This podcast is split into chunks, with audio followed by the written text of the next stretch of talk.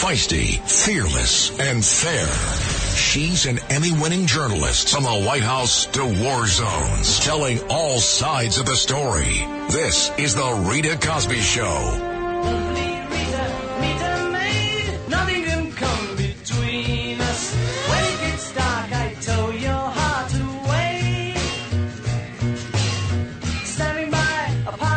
And tonight on the Rita Cosby Show, I am thrilled that two Americans are free. This is huge news and it's stunning news. But I have to wonder, why did Hamas do it now? And what does it mean for the Israeli ground invasion and the war in general? You know, nothing happens in that part of the world for free. It's not like Hamas is doing it out of the goodness of their hearts.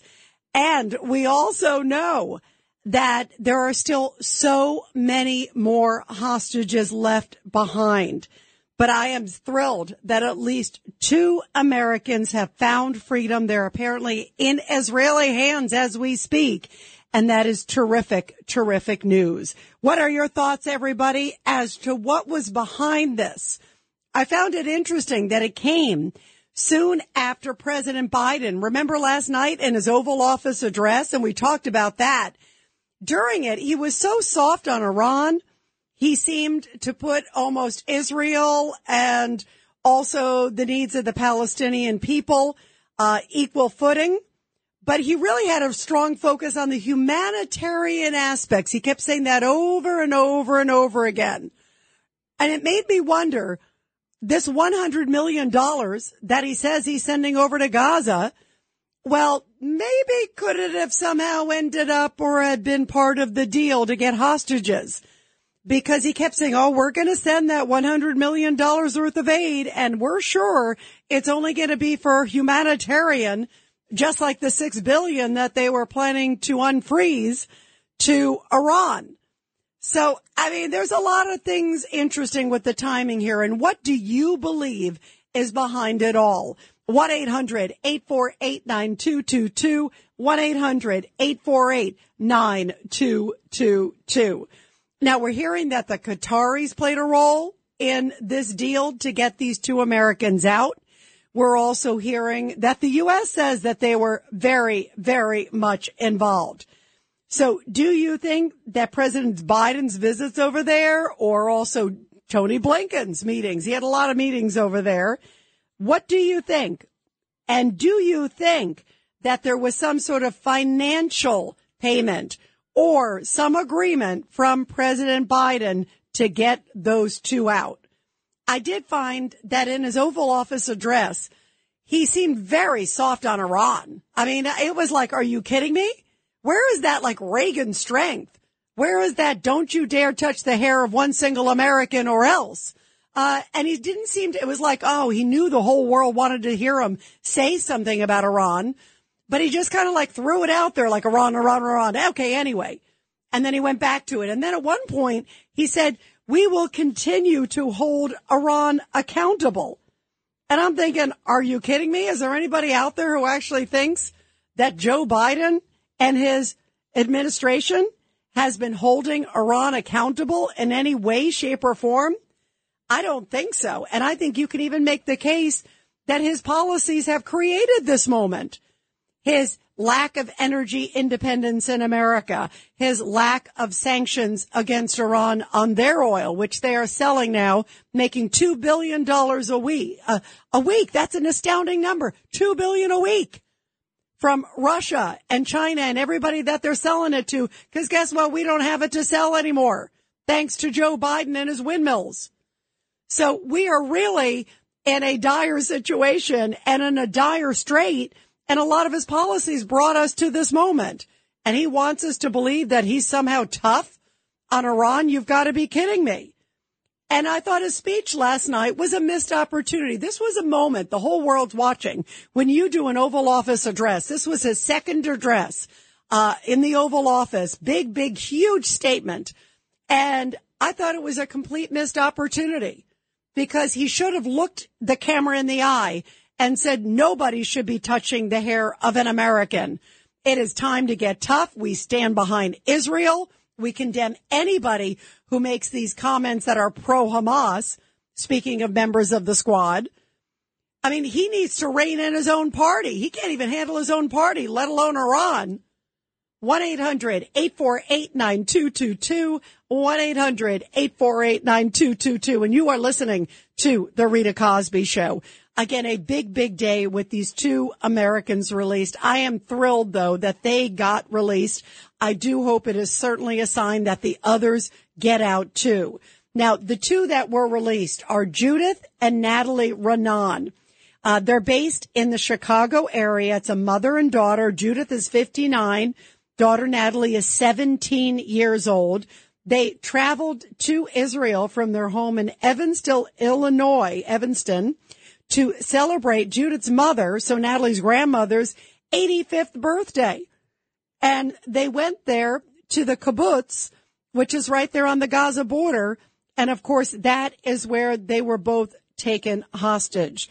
There are apparently other family members that are still missing as we speak.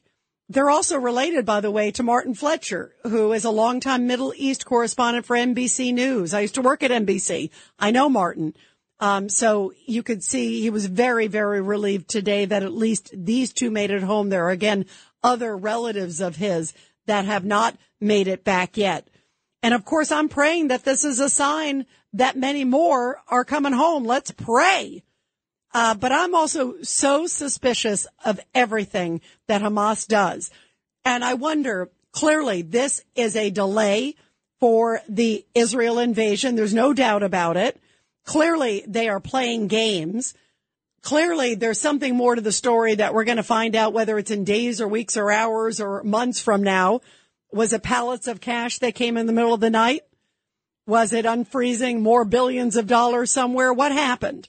Because it's not like they just did it for the heck of it. Are they trying to mine the streets so when Israeli fighters come in, there's something to happen? Who knows? By the way, last night, you may recall, you guys, when Aaron called in, uh, an Israeli Defense Forces fighter. Um, and I don't know if you're listening tonight, Aaron, but we are thinking of you and your comrades there right on the front lines. I know that you're in Israel. You're right there on the border of Gaza. But I can't tell you how many people messaged me today. They were so moved by your call and the fact that you and your comrades are listening to the show uh, as you are about to go into what is going to be a battle royale. But there's no doubt that now that they've given away the two hostages, are they going to kind of keep drip, drip, drip, drip, drip? Maybe a few hostages here, two more later, another one in another week. Will they kind of dangle that, be, you know, before Israel and America and the world? Because there's a lot of nationalities that are in there. So there's a lot of questions tonight as to what's the strategy behind Hamas. Why are they doing that? And why do they feel that they needed to do it this week? Why did they pick these two? I see a lot of your calls coming in because I know that this is a very hot topic. 1-800-848-9222. 1-800-848-9222. First off, here is Rabbi Meir he is a rabbi of the Raanan family. And take a listen to what he said when he found out that these two, the mother and daughter Americans, are free. This news that Judith and Natalie have been released from the hands of Gaza Hamas terrorists is overwhelming. And really, we have this tremendous gratitude to God for his kindness and allowing them to go out. And it is great news. And I hope that every other family and rabbi and friends of the other hostages get similar news in the coming days, if not coming hours. You know, we're still hearing Blinken tonight saying they do not negotiate. We are demanding the release under no, with no conditions attached. I find it hard to believe that Hamas just did it out of the uh, kindness. I don't think that word goes in their vocabulary. So there's, I'm very suspicious as to what was behind this all. Here's a little bit more from the rabbi of the family of those two that were released, the two Americans who are now, thank goodness, in Israeli hands. The reports that have been given is that they were being released on humanitarian uh, reasons, so that doesn't sound like they're in great condition. We are certain, though, that they will be treated for in our country, and we hope and pray they'll be brought to full health and in best condition as soon as possible. And I look forward to welcoming you all to a huge celebration when they're back home. And just a little bit ago, also the father and husband of the hostages, his wife Judith, his daughter Natalie, released.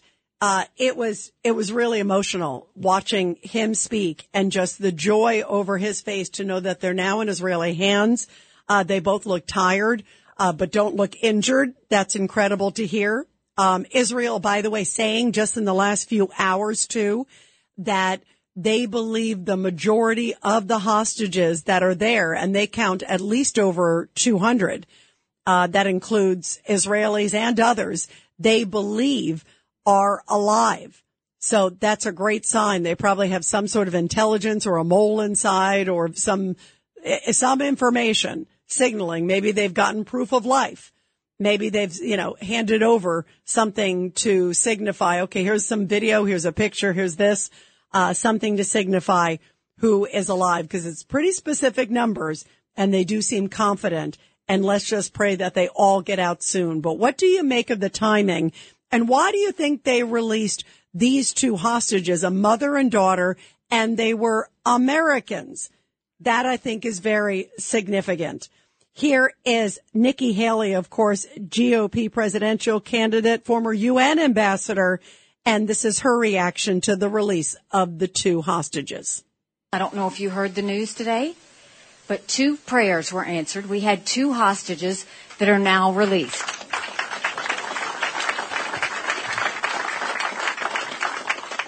That's two prayers answered. That's 201 to go. Let me tell you what I told the Biden administration today. Don't fall for it. Don't fall for it. I have dealt with Qatar, who did the negotiation. I've dealt with them to try and get hostages released myself. They are doing this to earn favor with America because they want to try and look good in the eyes of America. Don't fall for it. So is it about them? Is it about Hamas trying to do it? Did somebody pay something? What is the reason, guys? 1-800-848-9222. 1-800-848-9222. Let's go to Chris in Ohio on line eight. Chris, your thoughts. Well, Rita, first of all, this is window dressing. It's it's PR, um, and um, the guy that's occupying the White House right now has set the bar with with a price, um, unfreezing money, letting Iran resume spinning centrifuges. I mean, there's just so much we could talk about. It's limited time, but I would really like to know, you know, when Hamas is watching, they're seeing what's going on in this country, especially in your state and where I'm from near Cleveland. It's they're they're in the streets in Cleveland too, protesting.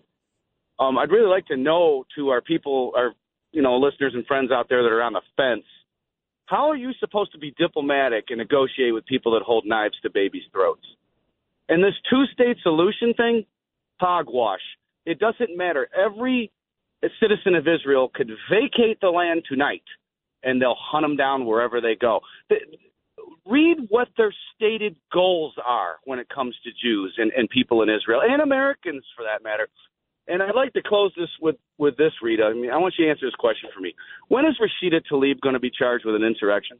Uh, I, I agree. It it is shocking, and quite frankly, not just a insurrection. I would make the case uh, probably about a hundred insurrections because her rhetoric is resounding around the world. Chris, I'm so glad you brought her up. I find it so disgusting and so distasteful what she has said, and what's so troubling about it she is a sitting American member of Congress. And if I'm one of these loony kazoonie terrorist groups out there and I'm outside of uh, Tunisia, you know, outside of Tunis, the U.S. embassy, or what about Beirut, where they were throwing Molotov cocktails and opening fire on the U.S. embassy uh, in the last day or two? Guess what? I would be playing Rashida Tlaib's soundbite over and over and over again on Hamas TV, uh, or Hezbollah TV because they can say, look, see, look, even the members of Congress agree, even though we all know she's in the fringe. But You are absolutely correct. And, and this is so serious. I, I think you've hit on something really powerful because I think what she has done is so dangerous and so toxic. You know, when she made those comments, and she's made a couple over the year, her and Ilhan Omar, somebody did something, you know, all of these things that have come out for all of their mouths through the years. Um, Cori Bush, AOC, I could put them all together there because they're all in the same bin, you know, but, but what she just did by keeping her tweet up and blaming the Israelis for that explosion at the hospital and then still continue to blast the Israelis. That to me is rhetoric that is being used as propaganda at a time where the world is a tinderbox because of what's going on in Israel. And so, yes, I firmly believe that there are really bad people out there that are playing her sound bites over and over again and sort of indoctrinating their people to say, look, even America realizes how bad Israel is. Look what they're saying. This is what the U.S. Congress says. And it is so dangerous. It's so deadly. Like before I thought some of her things were ridiculous. This to me is downright dangerous. And I 1000% agree with you, Chris. She should be charged with insurrection. She is unfit for office. And I think anybody who's a member of Congress who says it is unfit. This is not freedom of speech. This is downright dangerous. We're going to continue with your calls, everybody, after the break. 1-800-848-9222. And you're listening to the Rita Cosby Show on this very busy Friday night. Feisty, fearless, and fair.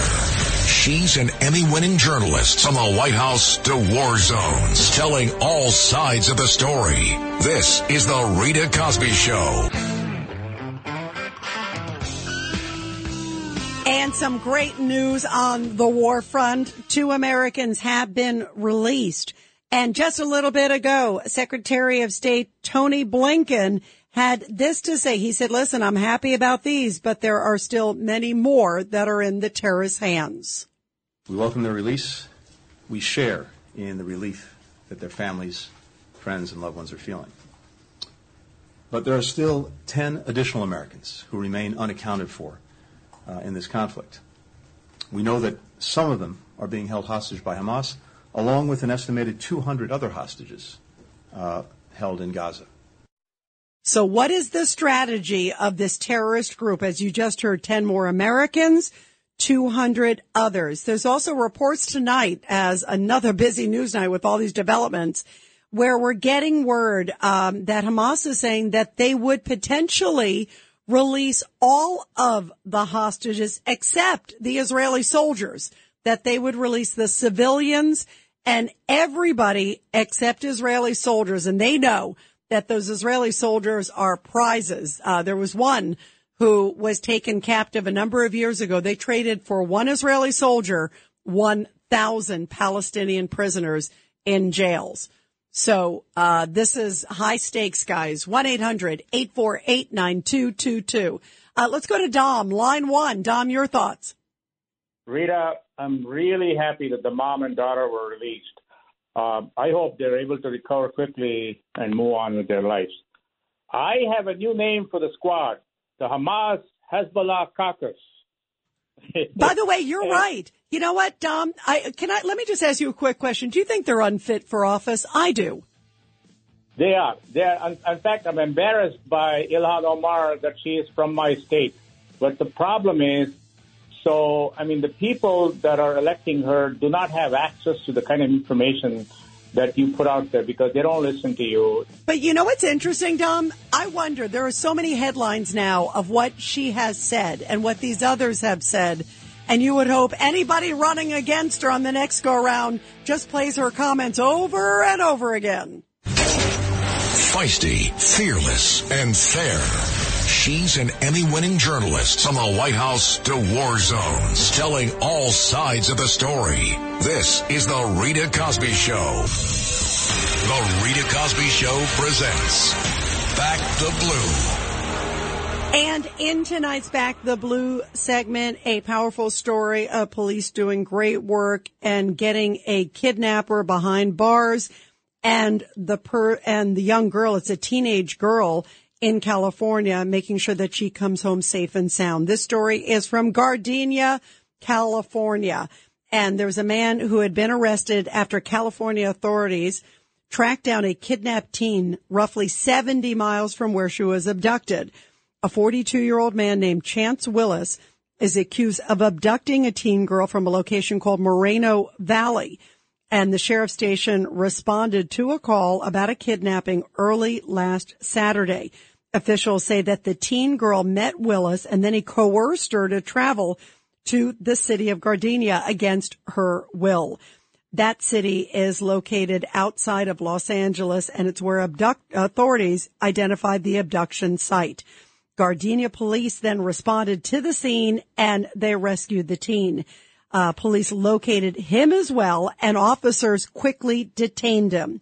Willis has been charged with kidnapping and transporting uh, and now is in detention center behind bars. Deputies say he's being held in lieu of a $250,000 bail and also has an arrest record. What a surprise. The good news is thanks to the great work and great teamwork of law enforcement in several different cities in California, they were able to put this kidnapper behind bars and the young teenage girl is safe and sound. What an amazing story and a great reminder of a, the great teamwork, but also how important and also how difficult the work is often for our law enforcement men and women. And that's why I always love doing back the blue every night here on the Rita Cosby show. Well, Dom from Minnesota, who just called us, was talking about, uh, his favorite. I'm being uh, facetious, of course. Ilhan Omar, Congresswoman Ilhan Omar.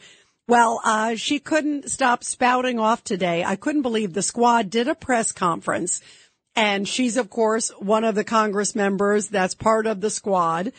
And their whole mission of this press conference on Capitol Hill today, as the world is protesting left and right, uh, just in New York City, there were a couple thousand protesters going from Times Square to the Israeli consulate.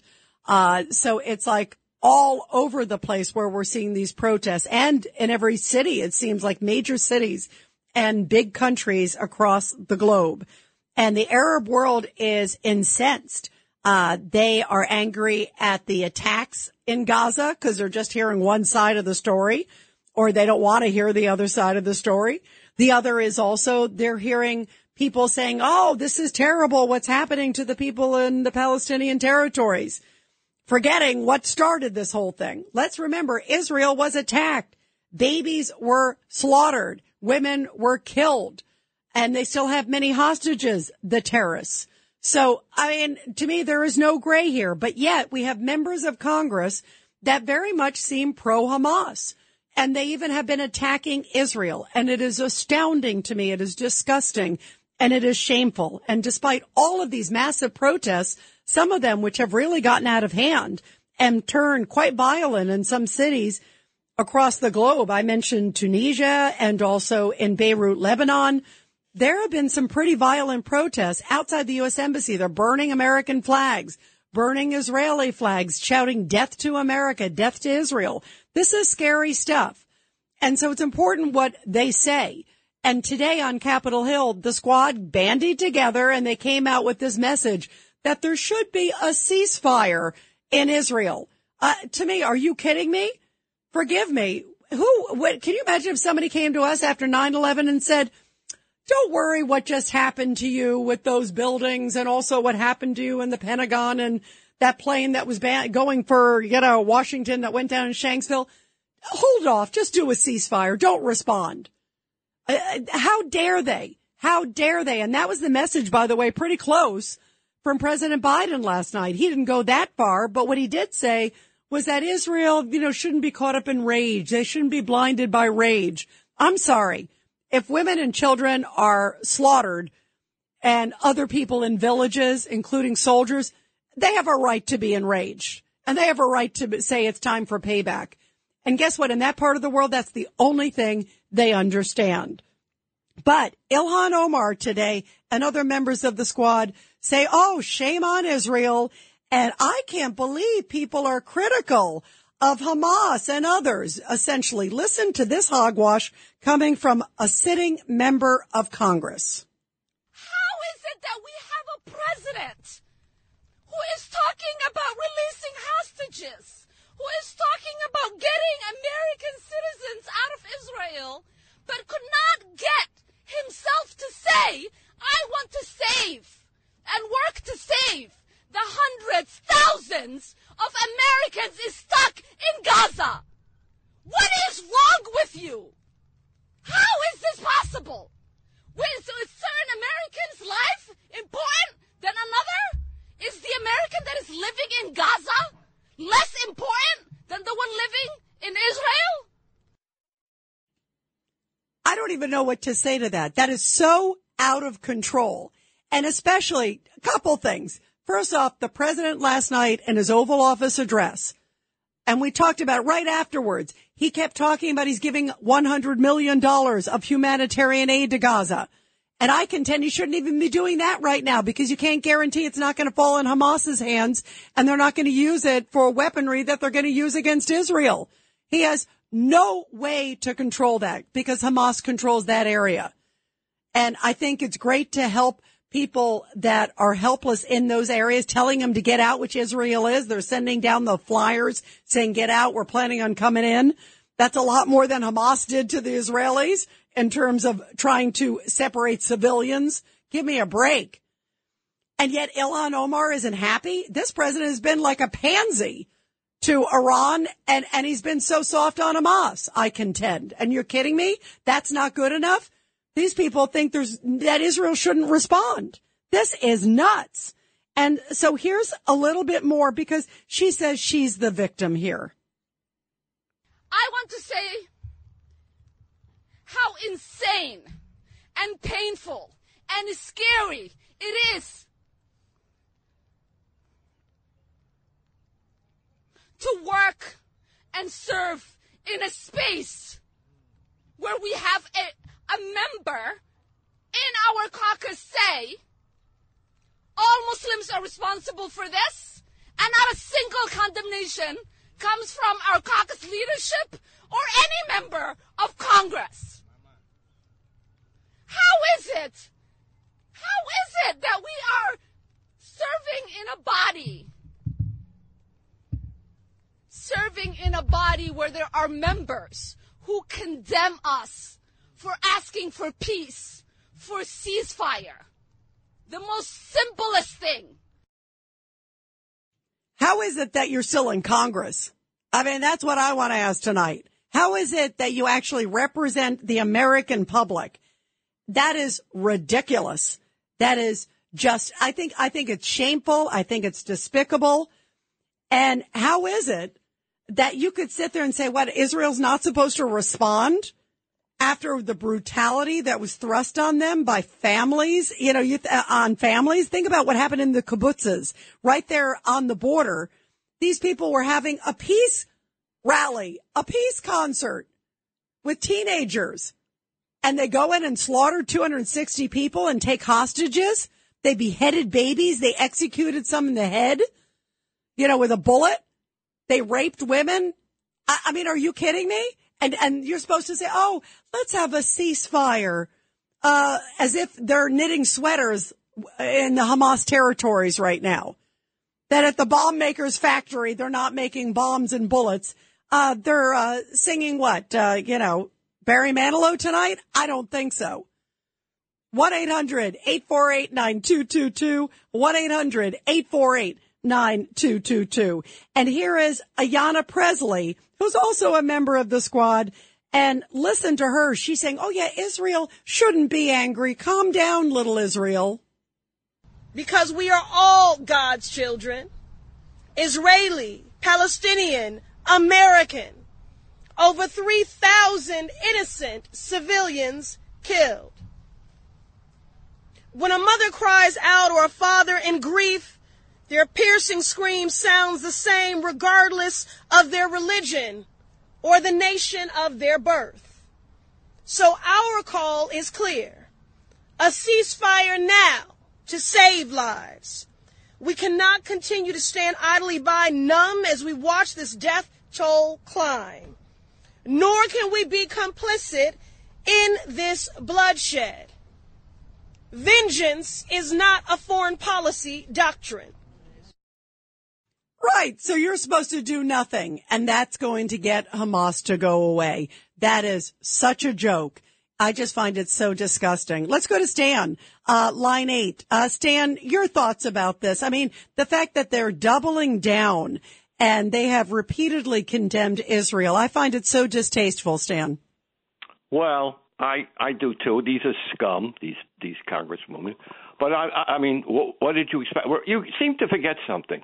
These are duly elected people. I don't. I told you they're scum all the squad and so forth. But they're duly elected people. The other thing, you know, you constantly talk about immigration illegal. Wait, wait, last, hang on, Stan. Let, let no, me no, just, I'm, no, I'll, let, I'll let you go. I'll let you go to the other. I just want to say one thing. I have a question for you.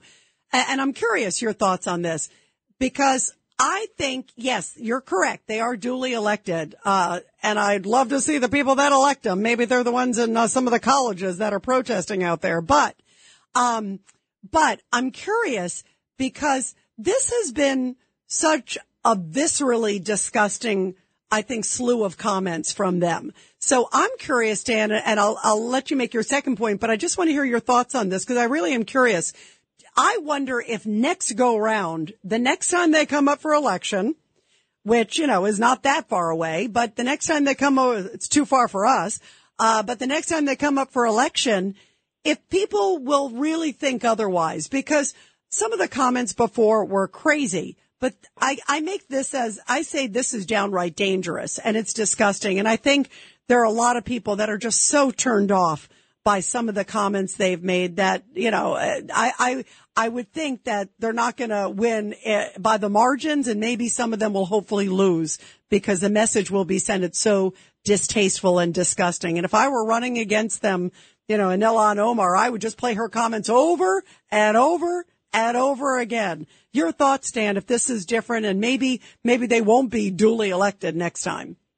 The thing is, Rita, over the, and we, you know, we talk about illegal immigration for the last 35 years. There's been a large legal immigration of Middle Eastern people from the Middle East into the United States and have become legal citizens and legal and, and came this way. And the district, I think, in Michigan, is that where she yes, is? Yes, yes, it's heavily, right, right it's heavily point. Middle Eastern. She has, yep. she has been elected and elected again. It is the community. Uh, you want someone, I, I think the Democrats could put somebody up. They probably have, but they lose. The problem in this is going to get worse. Uh, not just there, but as you see, and, and so forth. More people of Middle East have a right to run for Congress. I don't like these people. They're scum. But there is a, a thing out there uh, against Israel and the Jews. I've been expecting it for 25 years because I figured it was going to come. It would come from people coming into the country legally, and it would be the Arab uh, street. And it's happening. And here's the point the Democrats try to put somebody up there, but they get defeated. Nobody goes up against her because the area she lives in is predominantly uh, Eastern citizenry who are legal. I mean, they pay the, the, and they hate the Jews. But this is the country as it is. It's I know, terrible. but but it's terrible, Stan. I Stan, I hear what you're saying, and I I think there's a lot of merit to what you're saying. That yeah, the population clearly is supportive. I mean, you could pull some of the people that are in uh, some of the protests that are in other, you know, in some of the colleges. How about outside of Harvard? Just bring that crowd. A lot of them probably come from her district. I mean, it is, it is really stunning. And you're right. It may not change, but I hope, I hope it does change because I think, and, and I'm, you know, I'm old school. I believe if you are representing the United States, bottom line is this is different. You need to represent American interests. And yeah, it's all right to say, you know, you know, say, yeah, you know, we want to make sure that the Palestinians are, okay and there's not civilian deaths and that that's obviously has merit. You know, we, nobody wants uh, innocent people to be injured, and, and, that's not what other people are saying on the other side. Um, but what we're hearing from the squad is, ah, uh, you know what, uh, Israel, they're the aggressor. Almost they deserved it, and and they are our greatest ally. And if you're representing America, our American interests are protecting Israel. I mean, there's no doubt about it. They're the biggest democracy in that part of the world in a bad neighborhood, and they're important for our security too. And of course, Israel's security. I mean, so, so to me, it goes so far beyond. I think it's, it's irresponsible to be a member of Congress if you are not looking at American interests. And I think having, uh, doing things that could potentially incite, uh, and Stan, you've come after Trump a lot. Uh, I think you could make the case, uh, that she's, uh, calling for insurrection because her comments are creating an insurrection, not just in America, but around the globe where they're burning American flags. They're using her comments and others' comments for propaganda. That's shameful. Go ahead, Stan. First of all, uh, as far as insurrection, she has not called for the destruction and getting rid of the United States. When she does that, yeah, she fits the she fits the mold. She She, I, she seems she to be happy if yet. Israel isn't around. She needs to be. Look, here's the thing: the Democratic Party can only do a limited amount. They can censure her. They can take her off the committee. That's They the haven't, rest of them. but you know the problem, They Stan? haven't. They Stan, haven't. they haven't done No, that. I. And I They and haven't. and Stan, I agree with you on. I you know I feel so passionate about this too, as I know you do too, which I appreciate. I mean, they have not condemned it, and I thought, you know what? I Uh, didn't expect them, Rita. Rita, I didn't expect them to condemn. But one last they thing should. before I get off. They Quickly. should. Quickly, one last thing. We're going through all of this. And who goes away for the weekend when we need to get money passed for Israel and for Ukraine? Joe Biden. Take off. Joe Go. Biden. Joe Biden does. Joe Biden does. And and by the way, Stan, it is a mess. I agree with you on the House Speaker stuff. They got to get their act together uh, because it does look ridiculous that it is dragging on and on and on, and it doesn't look like it ends. At least not in the near term. There, it looks like the next vote's on Tuesday. Now Jim Jordan's out. Uh, but guess who also is out of town, as I just brought up, Stan? Joe Biden. He's on the beach.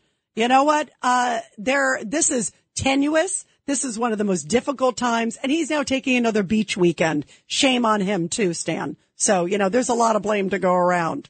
1-800-848-9222, 1-800-848-9222, and we'll continue your calls, everybody. After the break, you're listening to the Rita Cosby Show on this very busy Friday night. Feisty, fearless, and fair. She's an Emmy-winning journalist from the White House to war zones, telling all sides of the story. This is the Rita Cosby Show.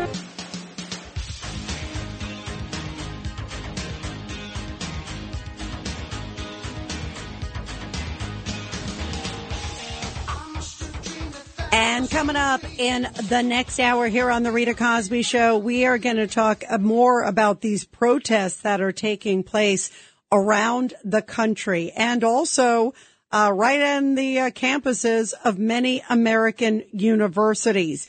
Uh, one university professor is fighting back and said he would never send his kids to the school that he teaches at because he is stunned by the behavior of the president at that school who has not quashed some of this anti-Israeli rhetoric. And we're going to talk more about President Biden's speech last night. Did it miss the mark? Uh, I think big time. 1-800-848-9222, 1-800-848-9222. Let's go to Larry. Uh, line five. Larry, your thoughts. Hey, Rita, thank you. Uh, uh, I want to thank you for your support of the Blue Lives Matter at all times. God bless you. Larry, what are your thoughts? Uh, my thoughts are, uh, first of all, let's start off with the release of these two uh, hostages. This is nothing but a PR stunt by uh, the Hamas. Uh, these people could never ever be trusted. Uh, let's let's now move to the the the squad there. They're, they're screaming now for a ceasefire. You know why? Because democracy is going to be on the move. Israeli troops are ready to move, and they're going to go in there, and they're going to do what they're going to have to do. My third comment: I want to tip my hat uh, to the men and women of the USS Carney for shooting down those missiles uh, coming over from Yemen uh, by by the the Houthis. Bravo, bravo, Larry. Uh, that so, Larry, I want to ask you too. Are you still there, Larry? Okay, Larry, I want to ask you: Are you Jewish? Yeah, I'm here. Yeah. So, are you? No, I'm an Italian American. oh, wow. So, what do you make of these crazy comments coming from the people? Uh, it's, a, it's, it's From the. Ilhan And Ormos and all of those. uh, I look at these comments by the United States uh, from five years ago, where Israel was a supported uh, country, and now uh, it's turned that people are supporting uh, Palestine. I can't, for the life of me, understand it. Well, and, and by the way, I don't mind if they're supporting good people, but they seem to be anti-Israel and in many ways pro-Hamas. That's nuts. Feisty, fearless, and fair. She's an Emmy-winning journalist from the White House to war zones, telling all sides of the story. This is the Rita Cosby Show.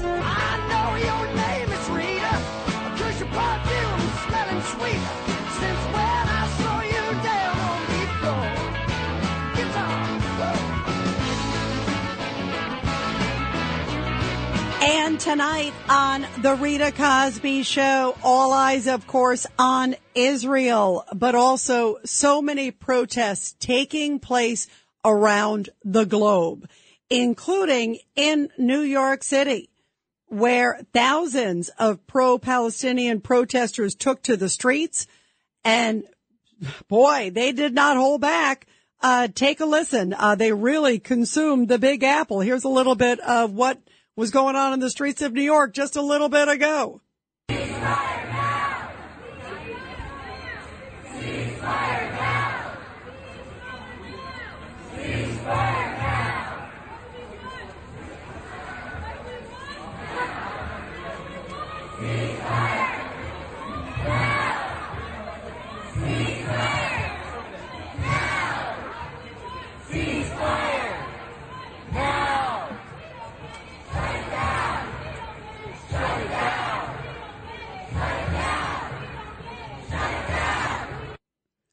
Wow, it was really loud and they are very, very, very boisterous and taking over the streets of Manhattan. And it's happening in a lot of cities across the country.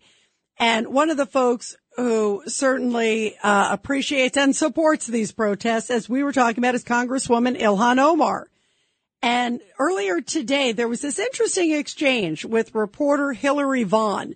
She is with Fox News and she caught up with Ilhan Omar in the halls of Congress and said to her, uh, you know, what about the deaths that have taken place in Israel? Because Ilhan Omar only talks about the deaths that are taking place in Gaza and the Palestinian territories. She doesn't seem to want to mention, period, one thing about anything that happened to Israel, uh, let alone the slaughter of so many innocent people. That's what started this whole thing.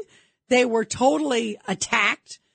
And listen to this exchange. Ilhan Omar thinks it's a ridiculous question. This is, this just kind of says it all about the mindset of this member of Congress. Listen to this one. Are you okay with Hamas terrorists continuing to exist? Do you think that Israel should just lay down their arms and not try to get the hostages out of Gaza? How can Israel have a ceasefire with terrorists whose entire mission is to wipe out their existence? You're blocking the elevator. She's got How can they have a through ceasefire if they're trying to wipe out this crazy lady? Don't worry. And that was Ilhan Omar. And I don't know if you could hear the end of it there, but she said, oh, this is just ignore this crazy lady. Just ignore her. She's just nuts for asking an honest question.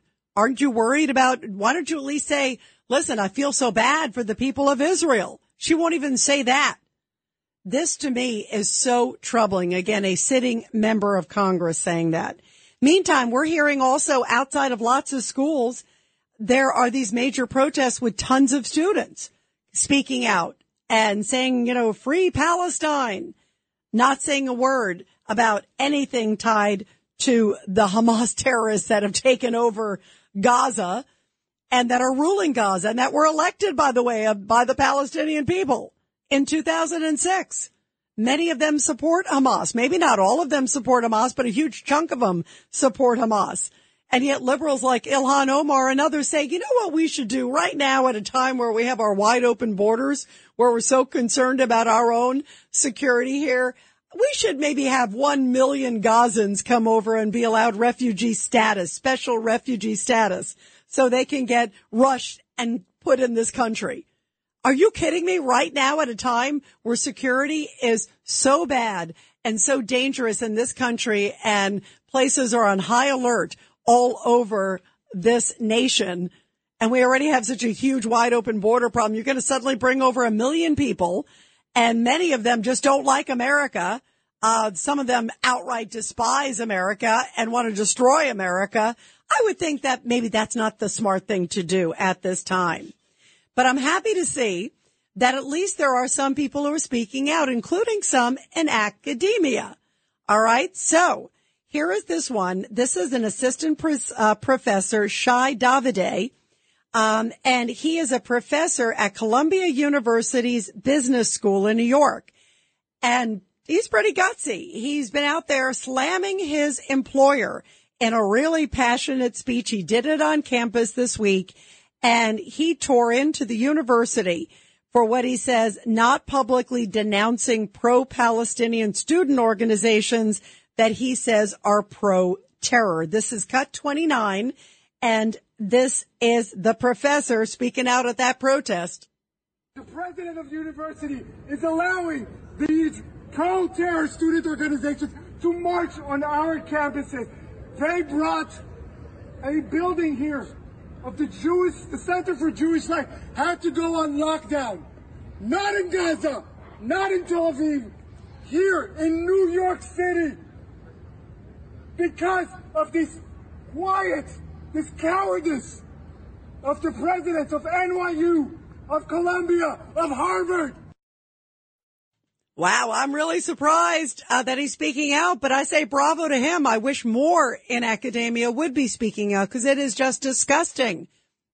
And what are they doing that these kids feel emboldened to go out there and speak? There have been a couple of them who've retracted their statements, a couple of the students saying, Oh, you know, I feel so victimized because of whatever different excuses that they're making. None of them relevant to the issue at hand and none of them legitimate excuses to what is really going on in this country and what's going on particularly in Israel and to Israel. But at least this professor is speaking out. He's making a lot of headlines because he seems to be one of the few who is. Uh, but here he is also speaking out and take a listen to this. He says he wouldn't even send his daughter to Columbia because he fears what they, how they would wreck her mind. Take a listen. And if I, if my amazing two-year-old daughter was now 18 years old, I would never, never send her to Columbia. Not because it's not a great institution, it's an amazing institution, but because I know that she will not be protected there. Because the president of the university allows pro-terrorists to march on campus. We would never allow, never allow the KKK to march on our campus. We would never allow a pro-ISIS demonstration on our campus. He's got a great point. And Hamas is certainly in that league, guys. You know, I mean, he said you would never allow KKK to be on a campus. You wouldn't. Would you allow someone who says, hey, ISIS is great, but for some reason it's okay to say, uh, Israel is the, you know, uh, the, the derelict ones in this group? Are you kidding me? They were sitting there having a peaceful music festival. And then women and children got slaughtered. There's, there's no gray to who is the victim here. And yet they're trying to turn it and twist it and turn it. And the professor also put it in another light and said, listen, Americans need to wake up. Can you imagine if they were doing this after 9-11? Listen to this one. Can you imagine in the city that had to endure 9-11, the worst attack on American soil? Can you imagine that here we have pro-terror student organizations it is pretty stunning. Pro terror organizations, pro Hamas organizations, pro, you know, terrorist organizations and words coming from campuses and also from the halls of Congress by a select few. But Stan and I were just talking. Why are they not condemning it? Why are the other Democrats? You know, you hear one or two. There are some I will certainly say that. I mean, I've heard Eric Adams in New York. I've heard Mayor Kathy Hochul in New York condemn it. I've heard Richie Torres member of Congress condemning it, but that's not enough. I can name them on one hand. Where are the other ones out there? And where's the president of the United States? He just did an Oval Office address and he should have used that opportunity to scold his fellow members of his party that are saying the most vile and despicable things that are giving free license to people on campus. He missed an opportunity and I contend it's all because of politics. He is worried about the politics. He doesn't want to anger what the Palestinian vote, the pro terror vote, the pro Hamas vote. Are you kidding me?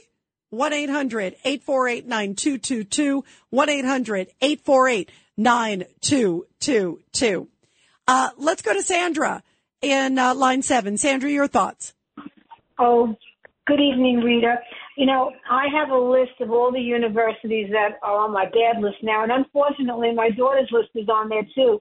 And I remember when she applied there, I said to myself, "This is a nice school, a lot of Jewish kids, so meet somebody nice." You know what? That school is on the list, and and I and had I known now what if I knew now what I didn't know then, I would have done things a lot differently in that regard. But what I wanted to say was these schools that are on my list, for instance, University of Arizona, you know, a professor, his name is Thomas Meixner. He was shot to death by an anti-Semite person who thought he was Jewish, but he wasn't Jewish. Wait, where, and where, thing. when was this? That's terrible. When was that? They're not too long ago. I don't I don't have the date when it happened, but it's kind of recent. And um and and this yeah this day this person did two bad things, and this is one of the bad things. And and um he thought this this professor was Jewish, but he wasn't. His name, you know. So and then in the same town of Arizona where the school is, they have human. They have hundreds of flyers going all around. They're distributing it all over the place. You know, propaganda for you know the people from Israel. Now, what school is And this, Sandra? What school again? the University of Arizona. Wow. And Wow, wow, And I'll, wow. t- and, and I'll tell you another school, um, California, San Diego. You know that they had SWAT stickers in the bathrooms drawn with human feces. Now, could you imagine sending your kid to school there and she goes into her dormitory, she goes to the bathroom and she sees this? I'm telling you, this is really, really, really very, very scary. And that man that was speaking out for his child, he's so right. I never dreamed all this would happen. And then I'll tell you, there's so many things that I'm finding out that are going on in the schools. It's Oh, you know you I know what wanna say. Sandra by the way Sandra you know what it is really scary and it's really dangerous and what scares me is also the fact that this war has just started I mean the attack on Israel it's been uh, what is it 2 weeks now you know and so it's obviously you know it's been two very difficult weeks I think for the world and clearly first and foremost for Israel my goodness when that happened on October 7th on that Saturday so tomorrow will be two weeks. But as I'm thinking about it, this war could last months, years. You know, I mean, Israel's saying that it's going to take a long time. And if you don't kind of clamp down on this, I call it shameful, despicable behavior right away, um, then it's going to get worse. Because guess what? When they start doing a ground war and they try to really eliminate Hamas, and they have to eliminate Hamas, I firmly believe it that they have to obliterate it because if they don't obliterate Hamas and its infrastructures and all the operatives that are associated with Hamas, uh, you certainly don't want civilian casualties. You'll try to avoid it, but that happens in war. And sadly, it's going to be get really ugly. Uh, this is this is the tip of the iceberg. And if they don't clamp down on it now, I worry where this is going to go. Like you just said, some of the like the swastikas. Uh, I have a, a Jewish friend who was telling me the other day that in Germany at some homes they were literally going around and putting the like the the swastika and the Star of David on some homes. That is like reminiscent of think about in the 1930s of what was happening in the world in 1930s. That's what Hitler was going around doing. You know, his his henchmen were doing. That this is really scary stuff. And that's why I say we, it has to be, it has to be clamped down on now. It has to say this is not appropriate. And there has to be repercussions for anybody who crosses the line. Uh, that, that puts a drawing or something like that or does something or certainly makes any violent threats. Uh, and, and I'm, I'm not even happy about the peaceful protests, but they're obviously legally allowed to do that. But there can't be any slack You know, there has to be at least, and I think there should be a moral response, Sandra. I mean, I'm happy to see that law firms and other businesses are saying we're not going to hire Harvard law students who are part of these protests. I say that's a good thing because guess what? It says a lot about their character that they're out there protesting and saying these things. I wouldn't want them working in my firm and any firm. Are you kidding me? Uh, Sandra, go ahead. You got a, a minute left. Go ahead. Yeah, okay, real quick. So, you know, billionaire hedge fund Bill Ackerman is taking a very big stance on all this. He's, Yes. Anyone who's on that, yeah, he's, he's, you know, he's really helping. And I want to say, I have a friend. She's a very high administrator of a school. She is getting such, and she happens to be Jewish. She is getting hate mail like you wouldn't imagine. But what I want to say is, how do we fix this problem? You know what? I wouldn't even recommend four years of college for the time being anymore, unless you're going to be a doctor or a lawyer or something like that. Maybe it's time for just two years and not giving these colleges all this money for what? Well, well, and? Sandra, maybe it's time to, you know, make sure the time is right. I mean, you can, I, I don't think it's, it's where you, you want to eliminate it all, but I think, I think, uh, you know, one week of indoctrination is bad enough. You don't even have to have two years. My goodness. But I'm, I, you know, I'm so glad you, you uh, gave a shout out to Bill Ackman, the big hedge fund guy, uh, because he's calling all these other CEOs and saying, Hey, let's put out a list of some of these people that have spewed these horrible things and make sure that we don't hire them on Wall Street. I say bravo because these are not kids. Uh, there are some people out there. Oh, they're kids. These are not kids. These are, these are adults. I mean, when you're in college, I would never have thought to put anything like that out there in college. You know, I was thinking of my career, thinking what's next? What can I do? You're smart enough to know what's right and wrong. You know, and I think they, people have to stop making excuses for them. But I do think that a lot of administrators need to wake up too, and they should not be there. If they're spewing this kind of hate, they are teaching young people to do it too, and that's not good. 1-800-848-9222. 1-800-848-9222. Sandra, thanks so much. And we're going to continue your calls, everybody, after the break. Feisty, fearless, and fair. She's an Emmy-winning journalist from the White House to war zones, telling all sides of the story. This is the Rita Cosby Show.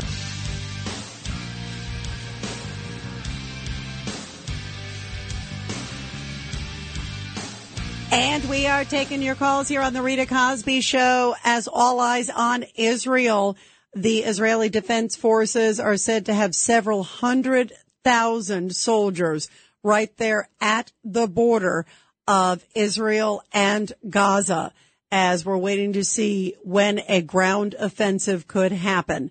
Uh, there may be a slight delay. There were reports also that President Biden had asked for a delay. And this was interesting because earlier tonight, President Biden, who's going for another vacation at the beach this weekend, what a surprise.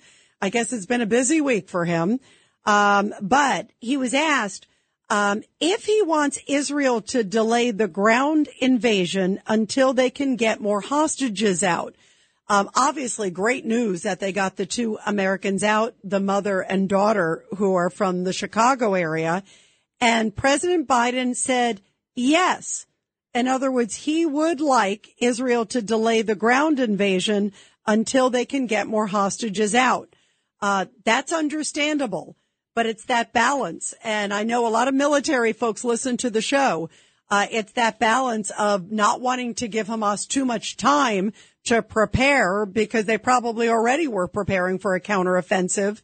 Uh, and also obviously getting the hostages out and getting them out alive is a top priority, is the priority at first. So there's a lot of things to consider and we're keeping a close eye.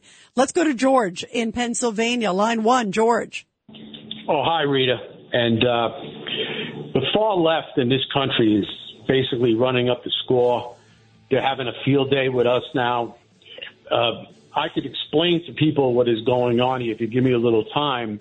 Um, Real quick, George. like- George, we just got a few seconds. okay, well, uh, yeah, but everybody else gets a lot of time. I All right. Well, prefer- here's what I'll do, George, just because it's Friday night and I'm in a good mood. I'm going to hold you on, all right? And we're going to take you after the break, George, okay? And I'll give you more time, but keep it tight. Feisty, fearless, and fair. She's an Emmy winning journalist from the White House to war zones, telling all sides of the story. This is The Rita Cosby Show. The Rita Cosby Show presents Support Our Heroes. And in tonight's Support Our Heroes segment, which I love doing every night here on the Rita Cosby Show, a powerful story coming from Louisiana, where an American veteran celebrated an accomplishment that few are able to live to see. Uh, he was a man from the greatest generation and friends, family, and care staff sang together at the Northwest Louisiana Veterans Home this week to celebrate a milestone achievement. Veteran Albert Sidney Smith said to all gathered, I'm doing good. I'm doing real good. He turned 100 years old. Smith is a World War II veteran. He's serving in the U.S. Navy as part of the Pacific Theater of the War. He was stationed on a battleship heading to the invasion of Japan that had to dodge kamikaze bombers along the way when the atomic bombs were dropped that caused Japan's surrender. And after the war ended, he went back to Bossier Parish in Louisiana, where he married. He had three children. He worked as a fireman and he lived a quiet life. And he now joins the ranks of Louisiana centenarians as again, he turned 100 years old and that happened on October 18th. He said to the crowd, I'm enjoying the party and it's better than what I got when I left the service. He also received a proclamation from Congresswoman Dodie Horton who said, quote, uh, Smith is one of the most deserving for this recognition for his truly amazing life. He's a patriot. He served this country well. And it didn't stop there. He came home and he continued to serve. Bravo to this great member of the greatest generation. And of course, all of their families out there as well. We love you. We appreciate you so much here on the Rita Cosby show. Well, because I care so much about this country and I care about freedom, um, I want to see also a president that emits strength. And many of you who have been in the military, you certainly understand that, that especially when you are dealing with evil like Hamas and Hezbollah, which is hitting Israel now from the north. There are reports that that's been happening more in the last few hours.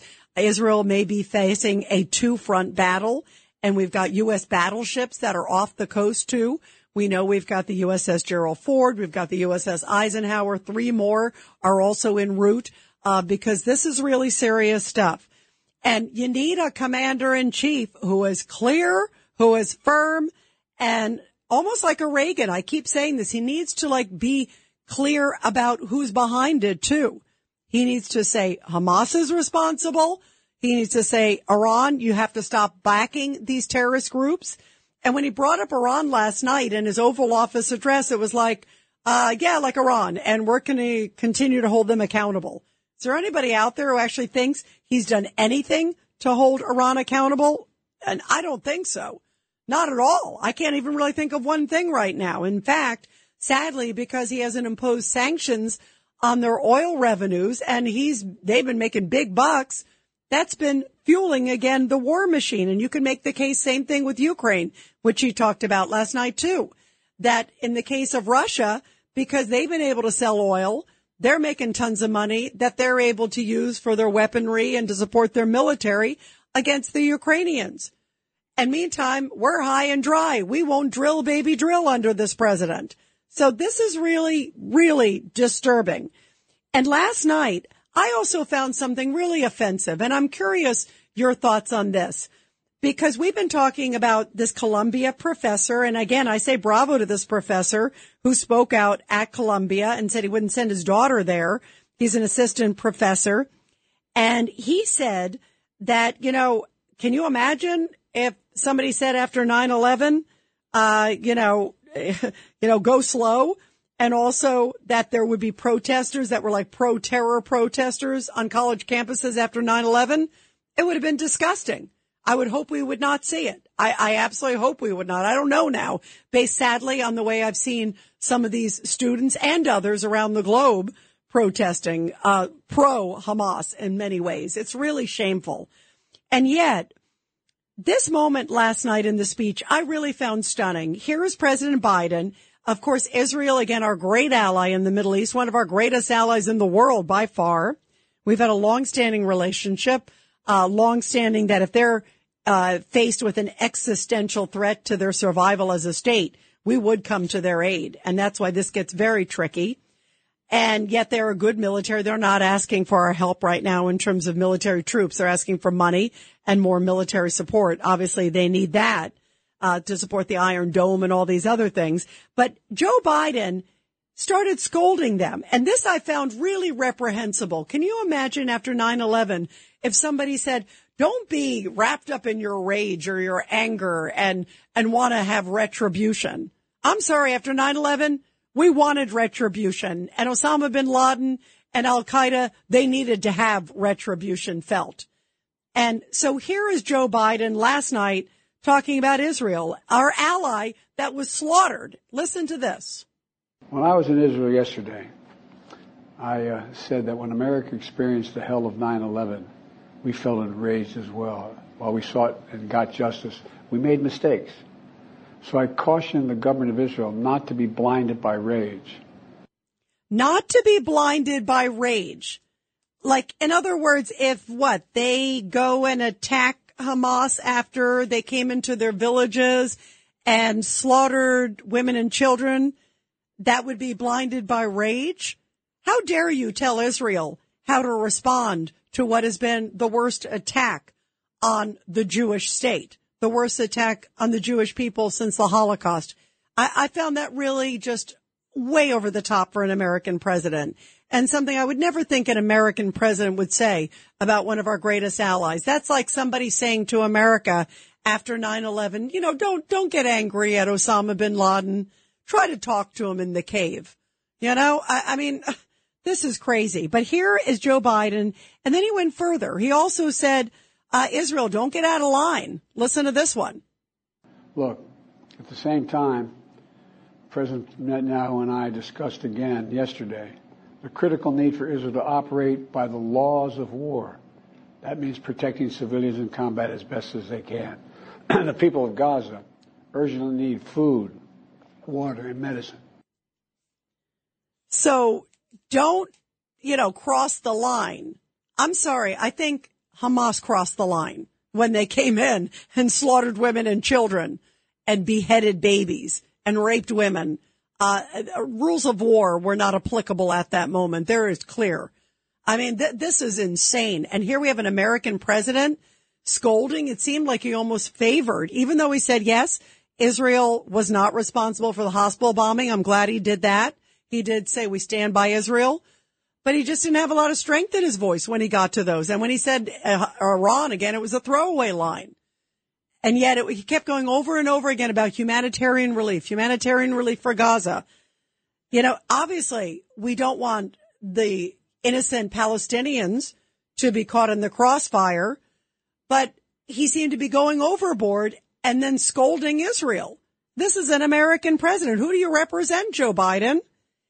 And then here's the irony of it all. You got candidates like Cornel West.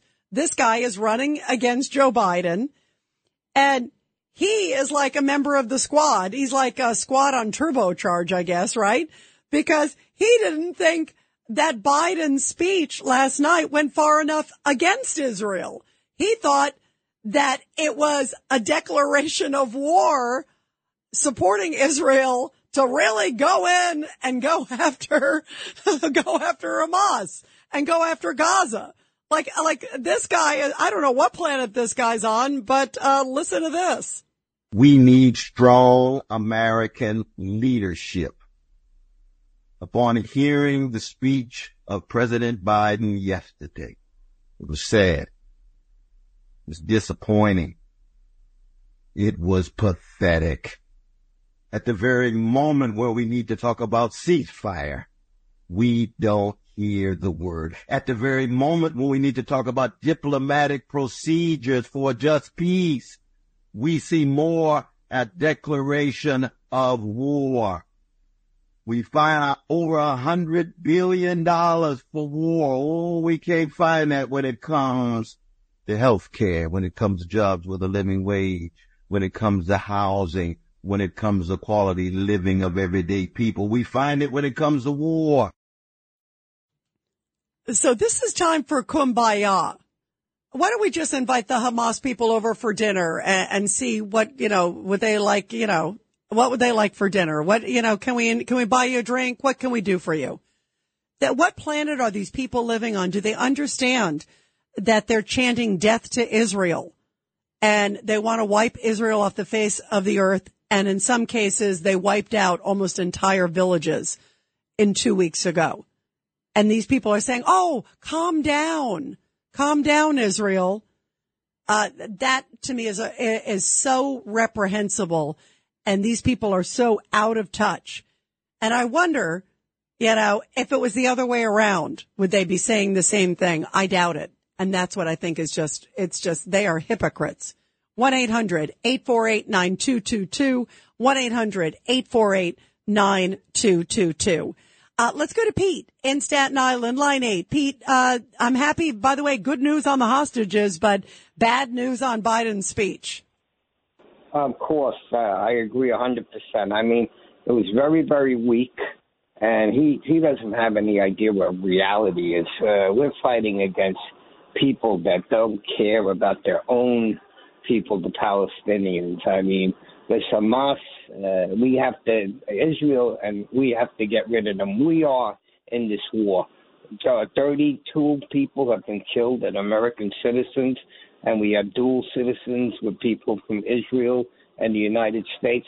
We are involved in this war, and we have to put a stop to this because this is like um, a, a, a virus. I mean, this is worse than what they made of COVID 19 and everything else.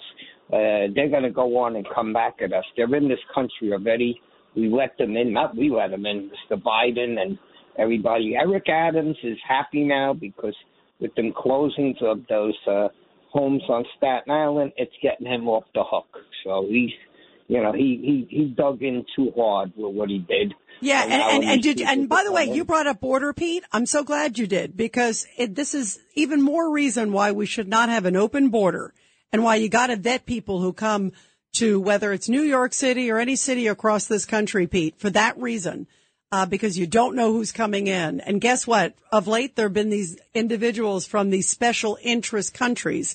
Uh, that's Lebanon, Syria, Iran. They've had a rash of them at our border. And President Joe Biden has done nothing to close the border, even at this moment right now, where we're on heightened alert across America. There's a, there's a State Department warning across the world right now that Americans need to be on high alert. And Joe Biden has done nothing to put anybody at ease and done nothing to close the border. It, it is, it's really surprising. Pete, thank you so much. I love you and I'm so glad you called in. Let's go to Richie in Los Angeles, line five. Rita, I just want to first remind everybody early Monday morning on October 23rd will be the 40th anniversary of the bombing of the Marine barracks in Lebanon. Uh, Iranian terrorists were responsible, including Hezbollah. And people have to realize the Yep. establishment will always protect their business partners. They will protect Saudi Arabia, and they look at the Middle East, some of the countries, as an oil corporation. That's why they protect them. Even Iran, because Iran sells oil to their other business partner, China. They have cash on hand, billions of dollars, and China has a lot of money too because we've given them a trade deficit. We've sent our corporations over there. We send our manufacturers over there, and they all have the money. The establishment will overtake. This goes on forever. Hezbollah is also active right now, uh, shooting missiles at Israel. They're the ones who bombed the barracks 40 years ago. What are they still doing in business? Because the establishment, folks, remember those words, will always protect their business partners. And remember, you're talking about Omar and Tlaib and Cortez. Well, they have power because they have constituents who know where they stand. They will vote for him. This is a byproduct of open borders. Now, let me finish with this. This is the most important words. There were two men in America the last 20 years fighting the invasion of America. One was Patrick Joseph Buchanan, and the other was the legendary Call It a Talk Radio, Steve from Manhattan. Yeah, well, I mean, hey, by the by the way, by the way, Richie, um, and and you are right. I'll go back to Pat Buchanan, uh, because Pat Buchanan was for closing borders, and by the way, uh, also was Donald Trump. And Donald Trump has come out even in the last day or two saying this never would have happened under his watch. And I actually, I agree with him because I think people would have been scared. Look what happened with Iran. Uh, when, uh, all that stuff was going on, when an American was killed, I think it was in Syria. That's when he sent that missile to Soleimani, who was head of the, uh, Iranian Quds force. Guess what? Suddenly that force, uh, suddenly the big leader was gone. And that, boy, did that send a message in the Middle East. Uh, we're going to continue your calls, everybody, after the break. 1-800-848-9222. Feisty, fearless, and fair. She's an Emmy-winning journalist from the White House to war zones, telling all sides of the story. This is the Rita Cosby Show.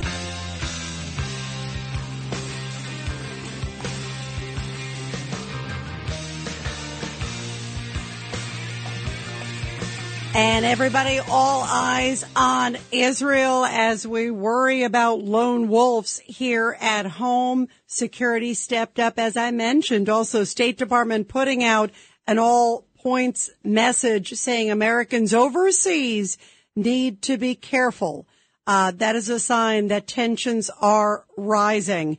And again, I am so happy that this mother and daughter got released let's pray that all of the Americans and that all of the hostages come home and that maybe there's some more good news that comes through this weekend. But I am very, very suspicious of Hamas and their intentions behind all of this, as I think everybody should be. And clearly the Israeli army, I'm sure is. Uh, let's go to Alice, line one in Ohio. Uh, Alice, uh, what are your thoughts tonight? Hi, Rita. Uh, several quick points uh, the uh, demonstrated pro-Palestinian demonstrators uh, who stormed the Capitol. I don't. I haven't heard that any of them are in the federal D.C. jail. We won't see any J6 uh, trials for them. Another thing. Great, by the way, great yeah. point. They they disrupted yes. proceedings. Good point. Absolutely. Yes. Another thing. If uh, somehow they tell Joe to step down before the end of his term, that puts Kamala uh, and in the the Oval Office. Things will not change. She's just as incompetent, but her style is different because Barack Obama is running the show. And this is a disgrace. Last night's speech was terrible, and I'm wondering, was it was it a hint to um, Hamas that they've got their they've got their ransom money? This is awful. Yeah. And no one is doing anything, and the the the House had better get their act in order and put put their their egos, their precious egos, in, uh, aside. Put on your big boy pants and get together and work together. This is awful. Yeah, I agree. I agree. it, it is it is uh, really scary stuff, and we need leadership at this time on so many levels. One thousand percent. Uh, I agree with you, Alice, big time. Thank you so much. And you're right. Alice brought up a great point about uh, those people. Remember, it was all those folks who showed up and they disrupted proceedings. They came into the Capitol building. Uh, a number of them did get arrested, but I think they got a little bit of a slap on the wrist compared to someone who entered the Capitol on January 6th. Uh, is that fair? There's a lot of questions with that. And believe me, some of the rhetoric coming from some of these other people, uh, it was not downright peaceful in any shape or form. Let's go to Norm, line six. Norm, uh, your thoughts about Biden's speech and also the hostages that did get out. I'm happy about that, Norm. Um, I'm happy that they got out, um, but this president is is is not uh, in a position of leadership. Uh, he, you know, when you know, I, I okay, it, when he suggested a two-state solution, uh, historically, you're talking about a country the size of New Jersey. Okay, Okay, and um, the last time a after the Balfour Agreement, way, way, way, way back, um, Israel Israel actually accepted a two-state solution. Whereupon we they were we I'd like to say we were um, invaded from every angle, and that's what you know that was the the, the war for independence. And so, you know, there, there's no historical context whatsoever. It's the only, it's the only democracy in the area. Okay. Uh, what, do you, um, what do you make, Norm, of, of President Biden saying, you know, don't be filled with rage. Like, I, I mean, as Right. if like, Don't like, be filled with rage. yeah, like, like in other words, you have no reason to be, don't be mad at these people who came in and, and Right. raped and killed your kids. You know, I mean, it's just, it's Right. such a preposterous comment. Right. It, it, look, it, it, they lost the equivalent because basically, you know, population-wise, we're 350 million, and they're a hell of a lot less. They they lost the equivalent of 35,000 citizens. Okay, in Right. this thing. Right. If, if yeah, if 35,000 citizens uh, were killed in America, say by Mexico, for example, or something, I'm just throwing that out. You, you, you think we would just have a ceasefire? Oh yeah, ceasefire. Just lay down. Just like forget about Yeah, it. don't don't be mad. Don't be angry. Don't be filled with any rage or anything. You're right. It is so ridiculous. Um, Norm, thank you so much. And again, everybody, I'm so happy these two Americans are home. I hope the 200 or so more that are still held hostage by Hamas as we speak, we're praying for them and we hope they all come home soon.